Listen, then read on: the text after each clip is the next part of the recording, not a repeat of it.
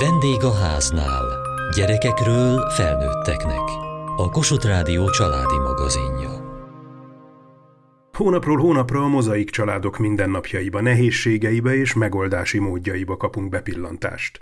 Nem akarjuk tagadni, hogy egy mozaik család helyzete sokszor sokkal nehezebb, mint egy elsődleges családé. Az is igaz, hogy a legjobb az lenne, ha a mozaik családok létrejöttét meghatározó okok, vállás vagy megözvegyülés nem lennének jelen az életünkben. A valóság ugyanakkor az, hogy jelen vannak. Ha pedig az életünk úgy fordul, hogy korlátozottan élhetjük meg az álmainkat, igyekszünk kihozni a helyzetből azt, ami lehetséges. Ezt teszik azok is, akik mozaik családot alkotnak.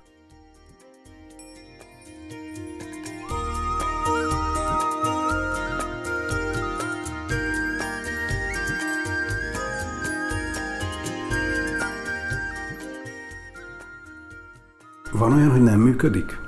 A párkapcsolat működik. Szeretjük egymást, és szeretnénk összetartozni. És amikor családdá kezdünk válni, akkor mégiscsak az derül ki, hogy ez annyira csikorok, hogy nem fog menni. Van úgy, hogy nehezen működik. Vajda Péter life és business coach, mediátor, a Mozaik Család Központ vezetője. A legnehezebb része az az exeknek a szerepe. Hogyha olyan mérgező ex van a másik oldalon, az, az simán tönkreteheti az egészet, hogy valami létrejöjjön.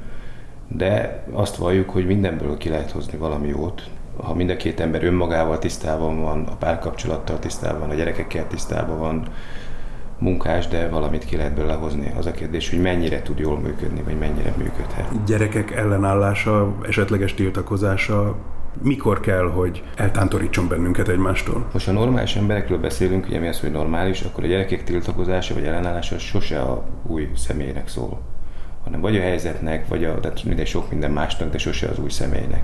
Általában a szülőben lévő szorongásnak szól. Bogár Zsuzsa tanácsadó szakpszichológus, pár és családterapeuta, a Mozaik Család Alapítvány elnöke. Tehát, hogy ugye amikor a szülő fél attól, hogy mit fog szólni a gyerekem az új páromra, akkor a gyerek megérzi ezt a szorongást. Egy gyereknek nem jó egy olyan szülővel együtt lenni, aki szorong, tehát mit fog csinálni? A gyerek tiltakozni fog a helyzet ellen. Köszi, nem kell az az új pár, hogyha látom anyámon, apámon, hogy ennyire szét van esve, amennyire éppen szét van esve. Tehát a tiltakozás az sokkal inkább ennek szól, és például akár ha egyéni kliensekkel dolgozom, akár hogyha párokkal dolgozunk, akkor nagyon fontos, hogy ezt a szorongást, félelmet, bizonytalanságot tüntessük el, vagy dolgozzuk át egy ilyen belső biztonságá, amiben ha ők érzik, hogy ez a párkapcsolat valóban jó, akkor tudnak olyan családi közeget is teremteni a gyereknek, amiben ez a tiltakozás meg fog szűnni, és valóban ő is jól fogja érezni magát. Még visszautalnék a kérdésre, mert nekem nagyon tetszett a kérdésfeltevés, ugyanis rengeteg olyan párunk van, akik úgy jönnek ide, hogy elmondják azt, hogy párként nagyon jól működünk, minden oké, okay, ha kettesben vagyunk, de ha a gyerekek ott vannak, akkor szétesik a rendszer, és azért nagyon sokszor rá kell jönniük nekik, mi csak tükrözünk arra, hogy hát a párkapcsolatban is vannak még kubancok, és azért valójában nincs még meg egymás megértése olyan szinten, ahogy az kellene egy, egy jól működő családban, amikor már a gyerekek is ott vannak.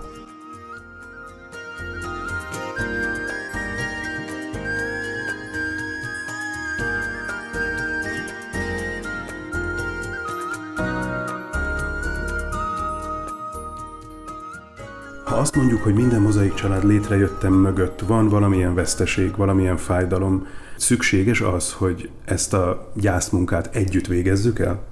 Lehet együtt dolgozni a, a gyászon és a veszteségen, de ott mindig fennáll egy olyan veszély, hogy, hogy elképzelhető, hogy mondjuk ez tartja össze a párkapcsolatot, vagy hogy a másik akár csak egy ilyen eszköze volt annak, hogy a, hogy a fájdalmamat feldolgozzam. A terapeutám a másik, és nem a társam. Igen, és amikor esetleg eljut valaki, vagy a mindkét fél a, a gyászfeldolgozás végső szakaszáig, a megbékélésig, és már normálisan működőnek, teljesnek érzi magát, akkor lehet, hogy rájön arra, hogy, hogy nincs már más, ami összeköti őket, és, és ez csak valóban egy ilyen funkcióról szóló párkapcsolat volt.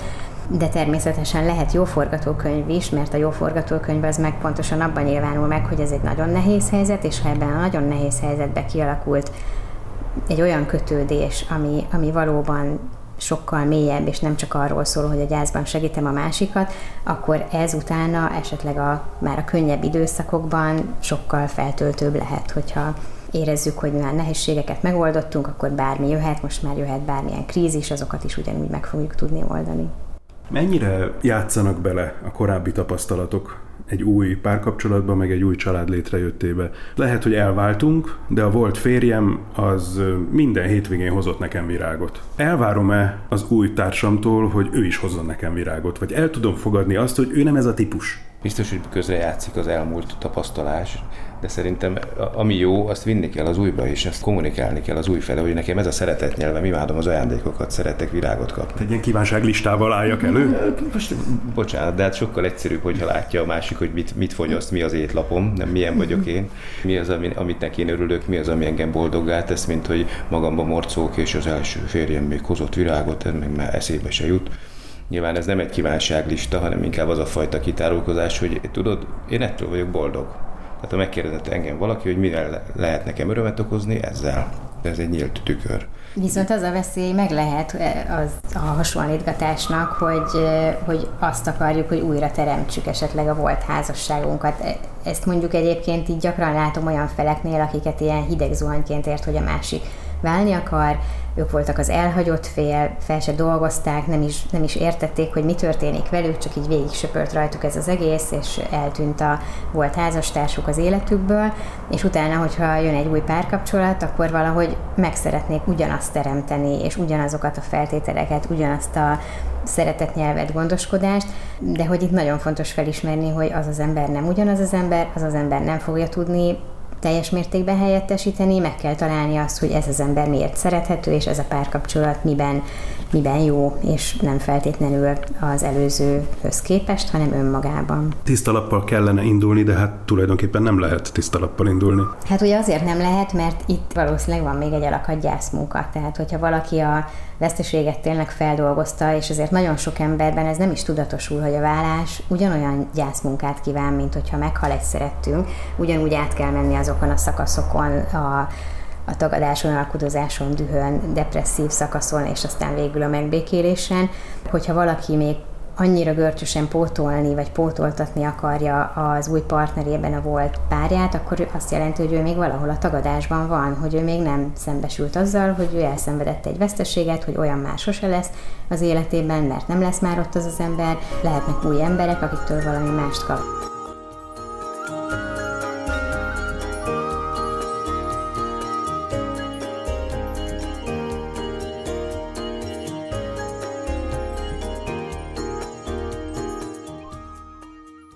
Nagyon sokszor tapasztaljuk azt, hogy akár tudat alatt vagy tudatosodva egy-egy szó, egy-egy gesztus egyszerűen megszúr mintha egy tüske szúrt volna meg. És ez nem feltétlenül azt jelenti, hogy nem végeztem el a gyászmunkát, hanem hogy egyszerűen vannak belém rögződött fájdalmak, nehézségek, reakciók, amelyek újra meg újra előjönnek. És értem én azt, hogy egy hagyományos családban mondjuk a szülőktől és az otthonról hozott csomagok lehetnek ilyenek, de azért egy mozaik családban ez megterhelődhet pluszban az előző házastárstól hozott eféle csomagokkal. Ezeket nyomogomboknak hívjuk, olyan, mint hogyha véletlenül rátenyerelne a párom erre a nyomogombra, és én se veszem észre, meg ő se, és általában szerencsétlen pár nem is érti, hogy mitől borul képen az adott illető. Hát ez a legnagyobb kulcsa meg kell egymást ismerni, és nem csak úgy, hogy ki mit szeret, például az előbb a virágot, meg az ajándékokat, hanem igen, hogy mik azok a nyomógombjaim, mik azok, amikre én harapok, és egyáltalán miért. Lehet köze a veszteségfeldolgozáshoz, de simán lehet egy, akár egy gyerekkori, akár az előző párkapcsolatból származó. Ha ennek a felismerése megtörténik, egyrészt én magam is értem, hogy miért van ez rajtam, másrészt pontosan tudom a reakciómat, hogy hopp-hopp, most nem a párom idegesített fel, hanem megint azt nyomta be, plusz a párom is megérti azt, hogy ja, most akkor nem miattam ideges, hanem éppen amiatt, mert hogy. Igen, a virágot fel tudom írni a kívánság listámra, a nyomógombot lehet, hogy én magam sem tudom, hogy van. Pontosan. Hát ugye ezért fontos az, hogy önismeretünkben is fejlődjünk, és kialakuljon ez az olyan reflektív képesség, hogy ismerjük a nyomógombjainkat, ez akár egy egyéni önismereti munka is nagyon fontos lehet, mondjuk egy vállás után, vagy akár egy mozaik család működtetésénél, de ami még szintén fontos, hogy én nagyon sok mozaik családban azt látom a feleken, hogy nem szívesen beszélnek az előző házasságokról egymásnak, mert azt gondolják, hogy az ilyen tiltott zóna, arról nem beszélünk, abból csak fájdalom született, meg egyébként is az ex az mennyire ilyen, meg olyan, meg amolyan, meg féltékeny lesz a másik, meg azt hiszi, hogy én még a előző után vágyakozom, hogyha bármit mesélek, el kellene mesélni, igen, azt, hogy ott hogy történt, mi történt, mi romlott el, de akár a jó élményeket is, azt is, hogy mi volt, ami feltöltött minket abban a kapcsolatban, vagy egyáltalán mi, mitől működött jól, vagy mitől működött nem jól. Akár közös élményeket elmesélünk. Hát volt olyan mozaik család, akik nem mentek olyan helyre nyaralni, vagy olyan városba, ahol a exével volt a másik, mert hogy az tényleg az ilyen tiltott hely is volt, miközben mi pont azt valljuk, és ezt a saját életünkben is megtapasztaltuk, hogy igenis, visszamegyünk oda, elmeséljük, hogy itt mi volt, újraírjuk akár a történetet, és ezáltal a másik rengeteg dolgot megismer belőlünk, nem csak magát a, az élményt, amit elmesélünk, hanem akár látja, hogy ott, ott mi érint meg minket, érzelmileg hogyan viszonyulunk dolgokhoz, és ezek nagyon-nagyon fontosak, és ezek azok, amiből akár a saját nyomógombjainkra is rálelhetünk, meg akár a másik is megismerheti ezt bennünk. Nem kiradírozzuk, hanem mellé vagy felülírjuk. Tehát egy új élményt teszünk mellé.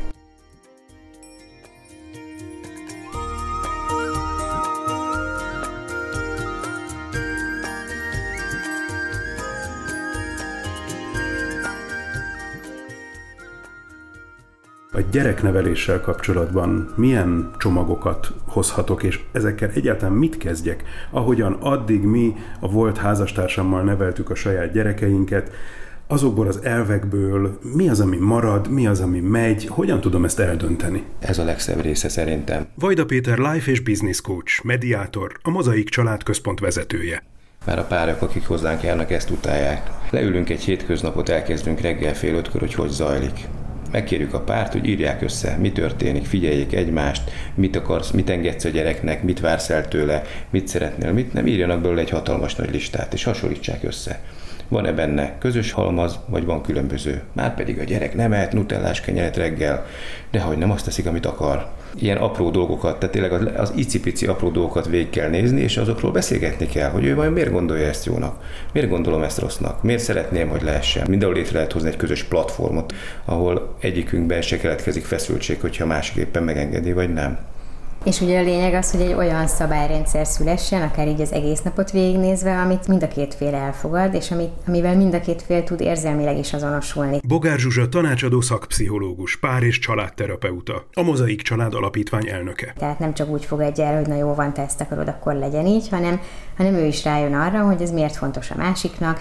Itt ugye nem nyomógombokat kell megismerni, hanem akár a másiknak az értékrendjét, vagy a prioritásait, tehát hogy ezek is ugyanolyan fontosak, és lehet, hogy ezekből a szabályokból értjük meg, hogy a másik akár a származási családból hozta ezt a nagyon erős hagyományt, vagy nagyon erős szabályt, ezt ő vitte tovább az első házasságába, és most is szeretné tovább vinni. Lehet, hogy nekem ez elsőre kicsit furcsa, de hogyha megértem, hogy neki ez miért fontos, akkor én is már tudok vele azonosulni. És ez nagyon-nagyon fontos, mert a pici feszültségek azok itt keletkeznek zavar, hogy a másik miért engedi meg azt, hogy, vagy hogyan beszél vele, vagy kihasznál a gyerek téged, látod, azt ő harmadik turórüdi teheti meg, miközben megbeszélték, hogy nem szabad, tehát ezek az apróságok tehetik tönkre tulajdonképpen a működést.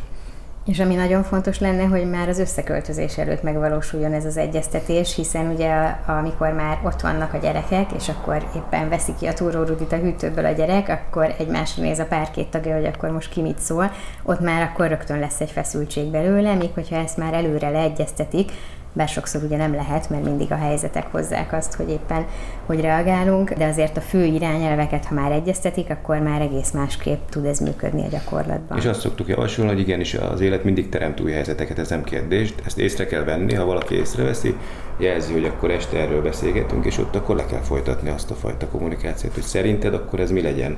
Adjunk már pénzt a gyereknek, vagy akkor most már tényleg azt eszik, iszik, amit akar. Én ezt értem, hogy a párnak ebben meg kell egyeznie. De hát ott vannak a gyerekek, akik nem pusztán munkadarabok, hanem önálló szavuk, akaratuk, főleg akaratuk van. Eddig nem ez volt a szabály. Akkor most ez mi? Azt gondolom, hogy a gyerekeknek is transzparensé kell azt tenni, hogy hát figyeljetek, ha itt egy új család születik, vagy egy új rendszer, itt már nem az van, hogy X szülő szolgál ki X gyereket akár, mondjuk egy, egy ebédnél. Nálunk így az első hónapokban történt talán, hogy leültünk ebédelni a négy gyerekkel, és mi ugráltunk körülöttünk, a négy gyerek le leült, és akkor én vizet kérek, én egy kést kérek, én ketchupot kérek, én nem tudom, mert akkor 10-8, meg nem tudom, jó, a legkisebb, ő még kicsi volt. Egyszer csak azt mondtuk, hogy na jó, akkor hát van kezed, lábad, fel tudsz állni, oda tudsz menni a szekrényhez, ki tudod venni, és az én akkor 8-9 éves fiam így megszólalt egy ilyen ebédnél, hogy hát mami, úgy megváltoztál mostanában. Rossz hatással van rád, Peti, igen, és persze mi szerencsére azon akkor csak nevettünk, de hát valóban ott tudatosítani kellett nekünk is, hogy négy gyereket már nem tudunk úgy kiszolgálni, vagy akkor teljesen háttérbe szorul a mi életünk, meg kell már tanulniuk sokkal jobban az önállóságot, mint ahogy egy nagy családban ezt gondolom egyébként is ugye működik, a gyerekek már ebben ülnek bele, meg kellett szokniuk, hogy ez most innentől már másképp van. Hogy a két felnőtt szülő meghozza ezeket a döntéseket, hogy mit szabad, mit nem, akkor igenis össze lehet ülni, lehet csinálni, hogy ugyanúgy, mint egy klasszikus ülést. Mi ezt gondoltuk, vélemény pro kontra, igen, a gyerekekkel együtt, és főleg az a része, mert ugye azt is, azt is érdemes a szülőknek mindenféle családban megtanulniuk, hogy nem csak a szabály, meg a házi rend a fontos, hanem a következmény is. Oké, okay, de akkor ezt mindenki ránk vonatkozóan, és mi is így fogjuk csinálni. De mi történik, hogyha nem? Mert ugye ekkor van értelme. És akkor ezekbe is be lehet már vonni, hogy a gyerekeket is, hogy csinálunk egy pontozási rendszert, vagy akkor elveszük a telefonodat, akkor mit, mit szólsz hozzá. Tehát nyilván bizonyos döntések érdemes belevonni őket, hogy innentől kezdve saját magukénak érzik az egész házi rendet, nevezzük házi rendnek, nem csak egy kiragasztott tacepahónak.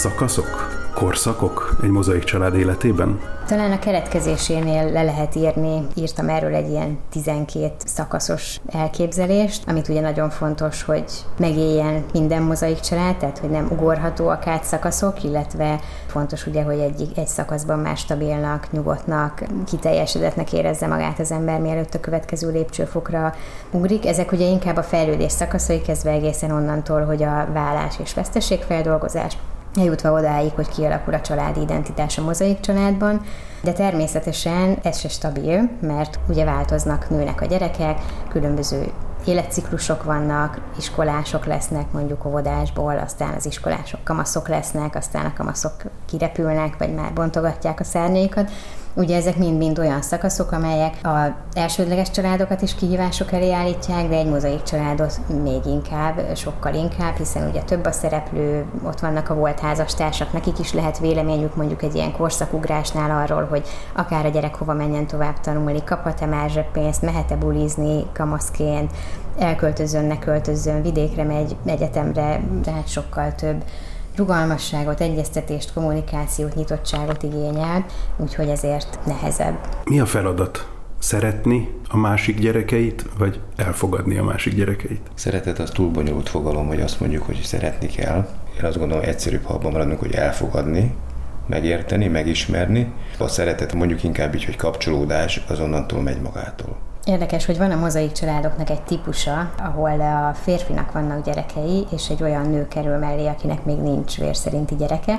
Nagyon gyakran foglalkozom egyéni ülések keretében is ilyen mozaik anyákkal, akik nagyon görcsösen próbálnának anyai szeretetet kicsikarni magukból, vagy érezni, vagy, vagy meg akarnak felelni ennek a szerepnek, és éppen ez fordul vissza egyfajta görcsösségbe, feszültségbe, ami, ami tényleg kontraproduktív lesz, mert lehet, hogy még jobban feszülté teszi őt, mert valami olyan elvárást tesz magára, aminek nem tud megfelelni, és hogyha velük dolgozom, akkor mindig azon dolgozunk, hogy ezeket az elvárásokat lebontogassuk, otthon érezze magát ebben a rendszerben, ellazultan, nyitottan jelen tudjon lenni egyszerűen csak a gyerekek jelenlétében.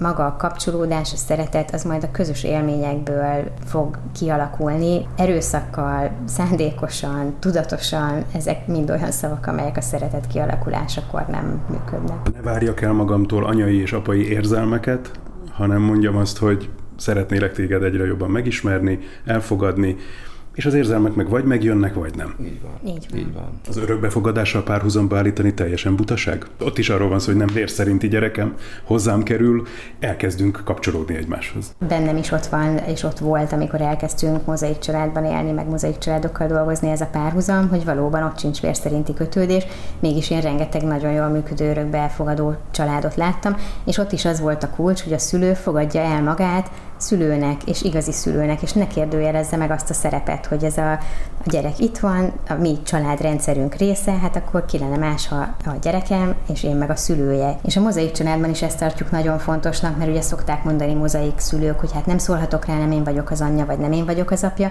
de ez mindegy ebben a helyzetben. Van egy rendszer, szereplői vagytok, és egy felnőtt szereplő egy ilyen családrendszerben óhatatlanul szülő lesz, egy gyerek szereplő meg óhatatlanul gyerek lesz. A két szülő, a két felnőtt vállal felelősséget az egész rendszer működéséért, kialakítja a közös szabályrendszerét, és innentől, hogy ezt a szabályt kitartatja éppen be a gyerekkel, vagy, vagy kiszól rá, kifegyelmezi, kigondoskodik róla, mert ugye a gyereknevelésnek nem csak a fegyelmezés a része, azonnantól már mindegy. Saját magam rendberakása, az új család szabályrendszerének a kialakítása, közben az ellenállások kezelése, a buktatók megélése és elkerülése, és mindez egyszerre. Összességében egy mozaik család létrejöttében több a feladat, több a nehézség, vagy több az öröm?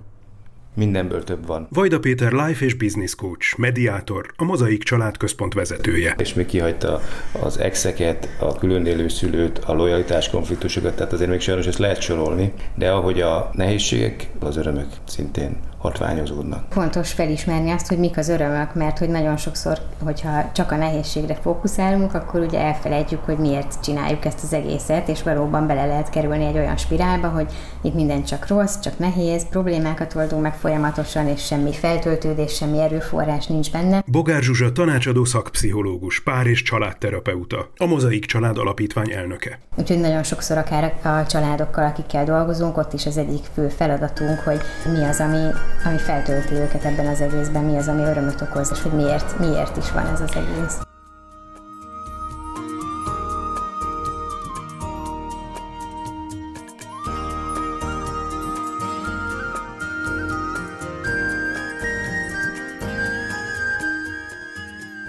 A mozaik családos létet bemutató sorozatunk újabb részét hallották. Egy hónap múlva folytatjuk. Addig is írhatnak nekünk a vendégháznál kukacmtva.hu e-mail címre. Kövessék műsorunkat podcasten, vagy keressék adásainkat a mediaclick.hu internetes oldalon.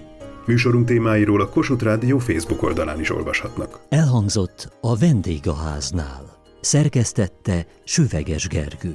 A gyártásvezető Mali Andrea, a felelős szerkesztő Hegyesi Gabriella.